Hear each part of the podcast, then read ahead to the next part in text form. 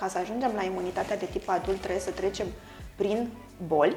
Dacă totuși starea lui este apatic, moleșit, putem să venim, nu neapărat pentru valoarea temperaturii, pentru că ea nu ne îngrijorează. Putem evita sau preîntâmpina uh, anumite boli dacă alegem un alt sezon. Uh-huh. Adică, uh, de fapt, întrebarea din spate este când începem să ne îngrijorăm că avem un copil bolnăvicios sau când, uh, care e limita între, ok, e normal, își formează propria imunitate, mergem înainte. Cel mai bun, rămânem acasă și monitorizăm starea copilului și vedem uh, cum evoluează și ce se întâmplă după cu el, pentru că, de fapt, răcind acum, o să răcească mai puțin la șapte ani, când merge la școală.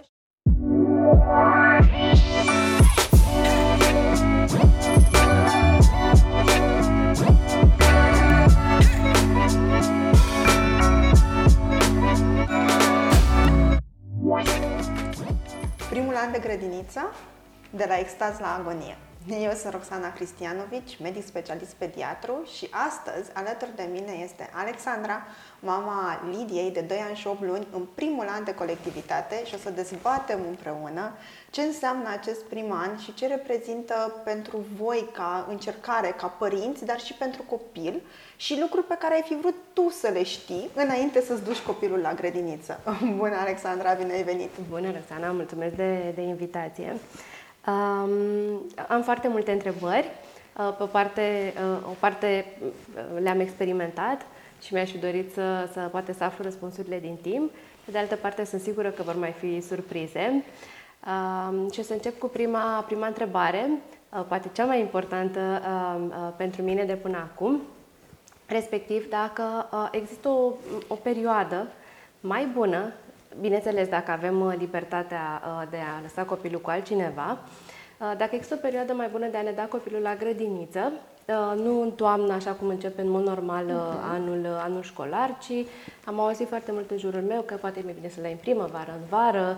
Noi am început la sfârșit de octombrie, deci o perioadă foarte, foarte bună și asta e întrebarea, putem evita sau preîntâmpina anumite boli dacă alegem un alt sezon? Uh-huh.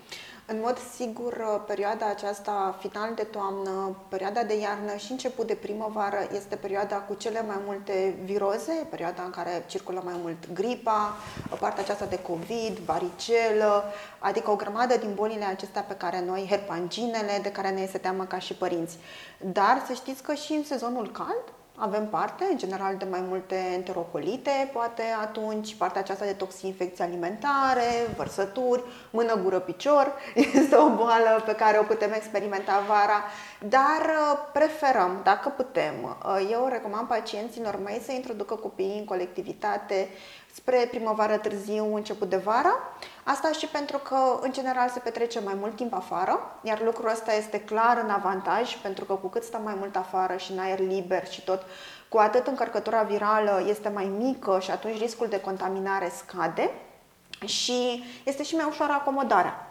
Uh, ziua este mai lungă, trezitul de dimineață parcă nu este chiar așa de groaznic când totuși e lumina afară uh, și atunci da, dacă putem să alegem o perioadă sau dacă, întrebarea este dacă eu consider o perioadă optimă de începere a grădiniței, asta ți-a spune, final de primăvară, început de vară, normal că atunci când nu avem de ales, începem când este să începem și o să dăm piept cu tot ce urmează.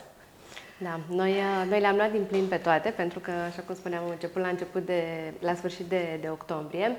Uh, întrebarea mea este pentru că noi ne-am lovit de prima viroză pe care poate nu am identificat-o, am fost așa ușor relaxat, noi având un copil foarte sănătos până la începerea grădiniței uh, și nu i-am acordat atât de multă atenție. Prin urmare, s-au combinat mai multe viroze care au uh, denaturat destul de rău starea de sănătate și întrebarea este ce facem, uh, care este primul semn sau primul semn de boală și de întrebare pe care noi ca părinți ar trebui să ne-l punem uh, dacă ducem copilul la doctor, îl ținem uh-huh. acasă, vedem cum evoluează. Uh-huh. Bun. Ideal este ca la primele semne de boală, și aici poate să fie febră, putem să avem niște rinoree, niște secreții apoase care încep să curgă din năsuc, niște ochișori mai roșii și mai înlăcrimați, sau uneori chiar o stare generală proastă a copilului, mai ales seara, înainte de culcare, știi, când încep dintr-o dată parcă să sară peste cină, să se ducă la somn singur. Uh, primul lucru pe care trebuie să-l faci nu este neapărat să-l duci la doctor, ci să nu-l duci la grădiniță.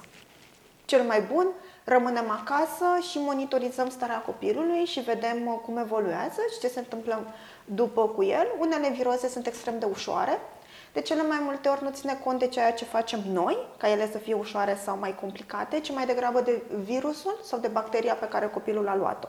Dacă vorbim de un rinovirus, cel mai probabil o să fie o răceală de așa uh, banală, în care copilul poate face o febră, dar nu foarte mare, maxim 24-48 de ore, cu rinoree, niște mucișori în ăștia care curg, după care devin cleioși, aderenți, tușește un pic și ține undeva la 4-5 zile, după care lucrurile se normalizează. Dar dacă vorbim de o gripă, sau uh, dacă vorbim de un COVID sau dacă vorbim de o herpangină, de ce spuneam, de, sau de infecție streptococică, atunci lucrurile o să se complice. Nu avem de unde să știm. Uneori uh, boala vine și lovește direct, adică cu febră 40 din 4 în 4 ore și e clar că n-ai ce să faci acolo și că aia este direcția. Alte ori debutează așa ușor, pare că este bine, dar eu recomand părinților să țină copilul acasă, să-l monitorizeze, să nu grăbească reintrarea în colectivitate. Tot timpul spunem că minim 24 de ore de când copilul este afebril, trebuie să stea în continuare acasă. Da? Deci dacă astăzi a făcut febră, chiar dacă febra n-a fost foarte mare, în 3, până în 38 cu 5, și n-a mai făcut peste zi, nu-l duc mâine. Pentru că poate să reapară și pentru că organismul lui încă luptă cu ceva acolo și imunitatea este scăzută și riscul este să culeagă altceva de acolo. Nu neapărat să dea altceva, cât să culeagă și o să vezi că de foarte multe ori asta este un motiv pentru care încercăm să-i ținem mai mult acasă. Sunt tot timpul două justificări. Unul este contagios și transmite celorlalți și asta se întâmplă în general la primele semne de boală, Apropo de ce vorbeam și legat de muci, mucii care sunt super lichizi și transparenți sunt cei care împrăștie cel mai mult pentru că se șterge și dă peste tot și atunci este încărcătură virală foarte mare. Din momentul în care mucii devin cleioși, aderenți, în spatele nasului, copilul mai tușește, tușește la somn, el nu mai răspundește atât de mult. Însă imunitatea lui este scăzută și dacă forțăm intrarea în colectivitate, riscăm o altă infecție și să o luăm de la capăt.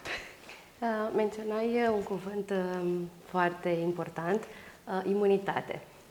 Există um, ceva sau există un tratament sau este bine să avem un plan de a imuniza copilul preventiv înainte de a intra în colectivitate Bun, imunitatea e așa. O avem o imunitate uh, înnăscută, dobândită, cu care ne naștem cu toții și care se maturizează prin trecerea prin boală. Deci trebuie să știm că un copil nu are aceeași imunitate ca un adult. Ca să ajungem la imunitatea de tip adult trebuie să trecem prin boli.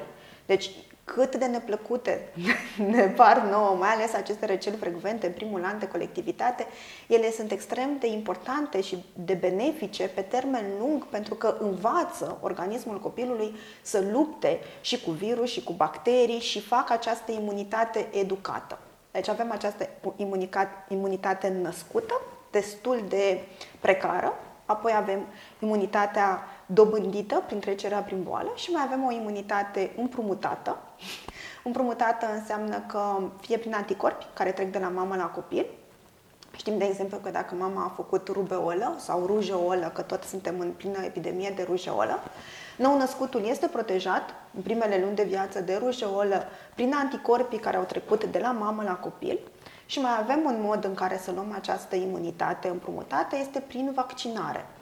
Uh, normal că trebuie discutat cu medicul pediatru și că este o idee foarte bună să alegem o schemă de vaccinare, uh, chiar și din vaccinurile așa zise opționale, um, având în vedere istoricul copilului, planurile de călătorie ale familiei, în ce țări vor să mai meargă pe lângă grădiniță, dacă călătoresc în țări exotice și tot atunci o să avem o altă schemă de vaccinare, uh, problemele de sănătate ale copilului preexistente sau problemele de sănătate ale, ale altor membri din familie, uh, dacă vorbim de doi copii, de un copil mai mare, atunci uneori este posibil să alegem să facem anumite vaccinuri pentru copilul mai mare pentru a-l proteja pe cel mai mic, în ideea în care el nu poate să fie încă vaccinat, sau dacă avem în familie persoane cu imunitate precară, persoane cu boli de cancer, cancer în stadii terminale, uh, tocmai de aceea putem să alegem să protejăm extra poate să fie un lucru pe care să luăm în calcul când decidem schema de vaccinare.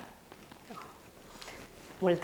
Este foarte multă informație și da, uneori poate fi uh, copleșitor. Uh, vreau să întreb pentru că uh, menționai acum de mai multe tipuri de imunitate și mă gândeam, uh, pentru că un alt subiect pe care, uh, sau o altă întrebare pe care noi părinții ne o punem, este, există o vârstă potrivită? Acel 3 ani este chiar uh, o, o limită la care trebuie să fim atenți în momentul în care decidem să dăm copilul în colectivitate, respect, creșă, respectiv grădiniță, în funcție de, de vârstă? Păi, dacă ar fi să vorbim medical, ne e mai ușor să tratăm copii de 3 ani decât ne e să tratăm copii de un an jumate. Uh, personal, fetele mele sunt în colectivitate, au intrat în colectivitate la un an și 5 luni, un an și 6 luni. Um, am trecut prin răceli, poate un pic mai greu decât ar fi trecut la 3 ani, nu a fost o tragedie și cred că trebuie să avem tot timpul în calcul și persoanele cu care rămân copiii acasă și cât de mult îi stimulează și de implicarea emoțională, relațiile de prietenie, de negociere, abilitățile pe care un copil le dezvoltă în colectivitate.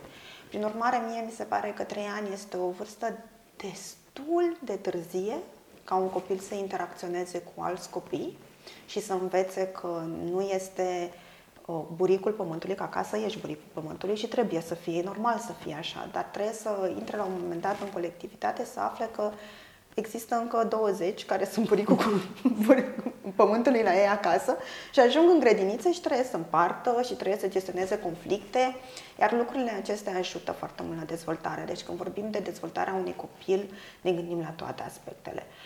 Putem încerca să introducem un copil în colectivitate la o vârstă mai fragedă și dacă lucrurile se complică foarte multe otite, foarte multe bronșiolite. Atunci putem să vorbim de risc, beneficiu, le punem în balanț și luăm o, luăm o decizie. Dar nu aș întârzia introducerea copilului în colectivitate de această uh, temere exagerată de boli și în niciun caz nu m-aș duce la vârste din acestea extreme în care copilul până la 4 sau 5 ani nu intră în colectivitate pentru că ce să se întâmple nu mai are timp să-și formeze imunitatea până când începe școala. Iar aceste, aceste răceli în 3 uh, ani, 4 ani sunt super bune. Pentru că, de fapt, răcind acum, o să răcească mai puțin la 7 ani, când merge la școală și atunci partea de absențe, da, și o absență lungă de două săptămâni de la școală nu mai este chiar atât de ușor primită cum e o absență de două săptămâni de la grădiniță. Asta cumva se leagă, își face trecerea către uh, următoarea întrebare pe care o aveam în, în minte, pentru că recent cineva mi-a, mi-a povestit că este normal ca un copil să răcească până, ca până la vârsta de 5 ani să aibă, nu știu, în medie 300 de răceli, care, mă rog, cu un calcul așa, era undeva la două, în medie două răceli pe, pe lună. Adică, de fapt, întrebarea din spate este când începem să ne îngrijorăm că avem un copil bolnăvicios sau când, uh, care e limita între, ok, e normal, își formează propria imunitate, mergem înainte uh-huh. așa cum am, am decis. Bun.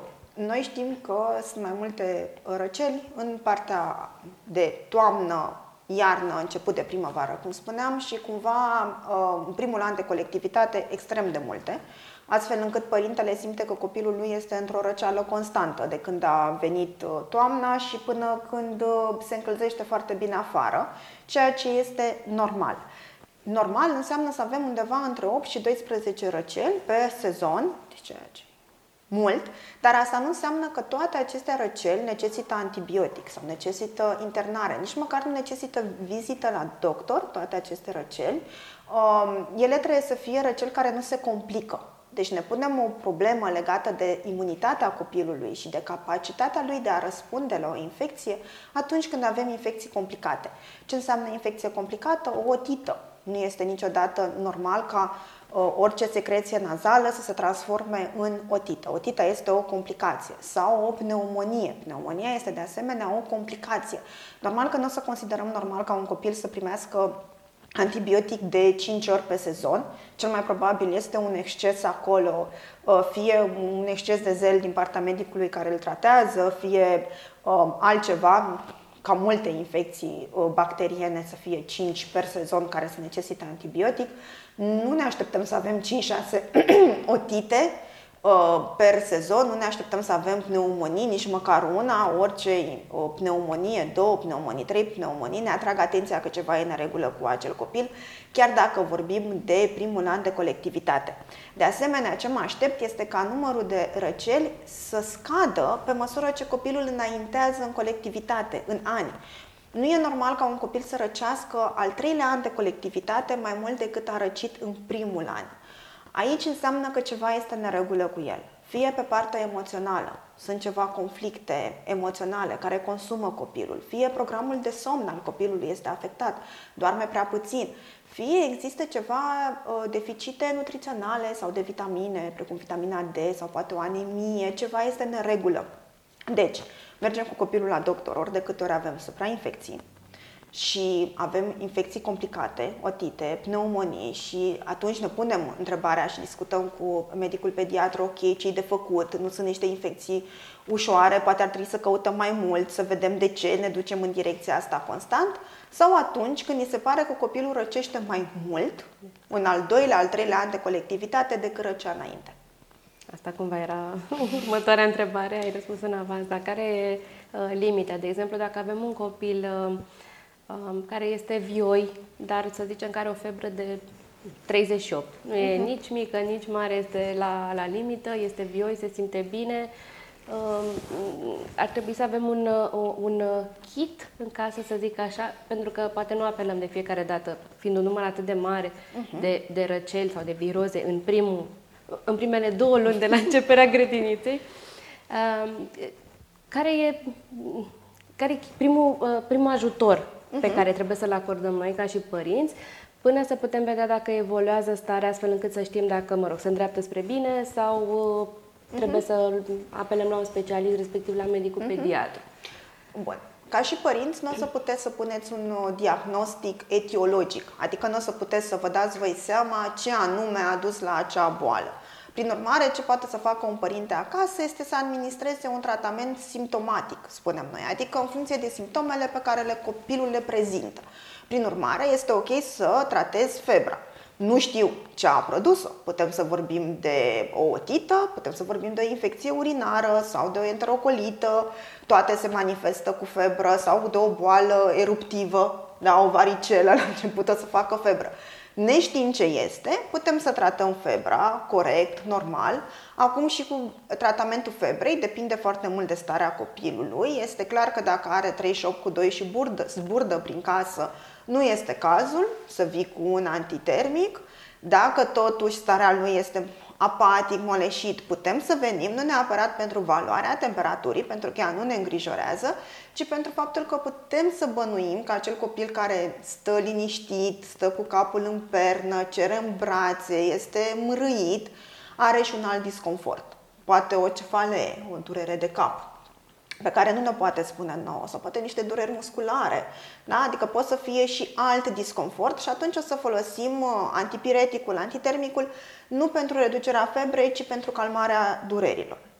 Bun, deci putem să tratăm această simptomă. Alt simptom care poate să mai apară sunt partea de secreții nazale, nas obstruat, pe care o să îl curățăm cu apă de mare, ser fiziologic, tocmai ca să facem copilul să doarmă, să mănânce, să-i fie, să fie bine, să ne asigurăm că umiditatea din cameră este bună, că dacă respiră mult pe gură, că nasul e înfundat, da. o să se usuce gâtul, o să înceapă să aibă așa o tuse uscată, iritativă și atunci putem să creștem aportul de lichide, lichide la temperatura camerei.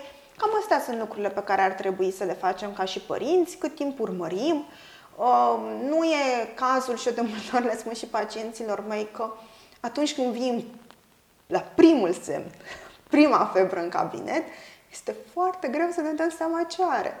Pentru că, în general, nu are nimic decât febră. Te uiți la el și, efectiv, nu îți dai seama. Simptomele se sau tabloul acesta clinic se construiește în următoarele 24-48 de ore, așa că o vizită la pediatru a doua sau a treia zile de la debutul unei boli, dacă ele nu trec simptomele de la sine, este binevenit. Ai anticipat din nou oricum ce, ce vroiam să, um, să menționez, pentru că noi ca și părinți vrem foarte mult să acționăm preventiv. Ne teamă pentru că nu vrea să ne vedem copilul cum suferă, ajungând să aibă o febră foarte mare sau simptome și atunci cumva poate tendința naturală este să, să le iei din pripă uh-huh. și să acționezi, să acționezi preventiv. Și cumva asta vreau dacă poți să mai uh, să, să confirm sau să ne mai să ne povestești un pic um, partea asta de, de prevenție, de febră ai menționat. Știu că sunt părinți care la 37 deja dau un antitermic, indiferent de starea copilului, că se simte bine sau că e apatic sau că este uh, uh-huh. moleșit. Sau sunt părinți, asta e o dispută pe care, o dispută, o, o dezbatere pe care o avem destul de, uh, destul de des, părinți care așteaptă o, o febră mult mai ridicată, 39 uh-huh. plus și în care, într-adevăr, starea copilului este vizibil uh, alterată. alterată. Da, și asta, care, cum găsim echilibrul acesta? Este fix la mijloc. Eu tot timpul spun așa, că dacă valoarea temperaturii este foarte mare, e o idee bună să tratăm, pentru că clar există și un disconfort. Acum eu am văzut copii care sar la 39 de grade în pat și unde putem să încercăm, dacă părintele nu dorește un uh, antitermic, un medicament, uh, normal că putem să încercăm de fiecare dată și metodele fizice de reducere a temperaturii care sunt extrem de eficiente. Și aici vorbim de uh, o baie, un duș la un 36 de grade, chiar 35 sau o baie în cadă în care copilul să se joace un pic să vedem dacă putem să reducem temperatura așa. Um, febra are un rol și este benefică și ajută organismul să lupte, însă clar uneori dacă îl ținem în 39 cu 5 constant, el o să depună foarte mult efort să-și regleze temperatura corpului, o să piardă multe lichide, riscăm să ducem copilul în dezhidratare și atunci să complicăm lucrurile. Plus că cred că este datoria noastră ca părinți să ne asigurăm că micuțul nostru nu are un disconfort. Și atâta timp, mai ales când vorbim de copii care încă nu pot să verbalizeze, vorbim de uh, copil de un an, un an, doi ani, până în trei ani chiar și nu reușesc să-mi spună dacă îi doare capul, asta le spun părinților, dacă ai o migrenă sau dacă te doare extrem, extrem de tare capul sau o măsea, nu o să stai să aștepți să faci febră și nici în caz nu o să stai și cu febră, să-ți lași organismul să lupte, o să iei un, un medicament. Uh, e bine să nu facem exces de ele și atunci să nu le folosim la fiecare fâțială a copilului că poate îi dă un dinte și hai să-i dau un antiinflamator să-i reduc durerea pentru că până când dau caninii ăia o să dai trei luni de zile de antitermice și nu, e un exces clar, nu este ceva ce recomandăm. Uh, aș merge pe această limită a uh, bunului simț în care să ne gândim, să ne punem în pielea copilului nostru, Uh, să găsim acest echilibru uitându-ne la cum se simte el și uneori chiar dacă temperatura, cum spuneam, este 38 cu 2, dar copilul arată că nu se simte bine, e datoria noastră să reducem disconfortul pe care micuțul îl simte. Super. Uh, consider că mi-am găsit toate răspunsurile, cel puțin cele pe care le-am, uh, la întrebările pe care le-am avut, le am și le-am avut până în momentul de, de față. Cred că um, echilibru e, e foarte important. Într-adevăr, cred că nimic nu ne pregătește corespunzător. Este o, o bucurie foarte mare când mergem copilul în colectivitate. Prima zi de grădiniță, prima zi de școală, cred că toți suntem, uh, uh-huh. uh, rememorăm uh, copilăria noastră. Dar, uh, da, este un, uh, un montan rus de emoții și fizice și psihice, le resimțim până în cea mai mică celulă. Da, eu consider că este foarte important să avem așteptări realiste. Să nu ne gândim că primul an de colectivitate o să fie ușor, că o să adaptăm copilul la grădiniță și noi în sfârșit o să ne câștigăm poate și un pic de timp pentru noi. Uh, trebuie să avem backup, trebuie să avem cumva această variantă că copilul o să răcească și că cineva trebuie să rămână cu el acasă și că cineva trebuie să-l îngrijească. Trebuie să ne gândim și la cheltuielile acestea de buget, că dacă alegem o grădiniță privată, o să fie o cheltuială pe care o să ne o asumăm, cu toate că copilul nu o să frecventeze atât de mult. Sunt și situații uh, fericite în care copiii nu răcesc atât de des în, uh, în primul an de colectivitate, dar aceea reprezintă excepția și nu regula. Îți mulțumesc mult de tot, Alexandra, Mulțumesc că ai și eu uh, pentru că ai răspuns tuturor întrebărilor. Mulțumesc frumos! Cu drag!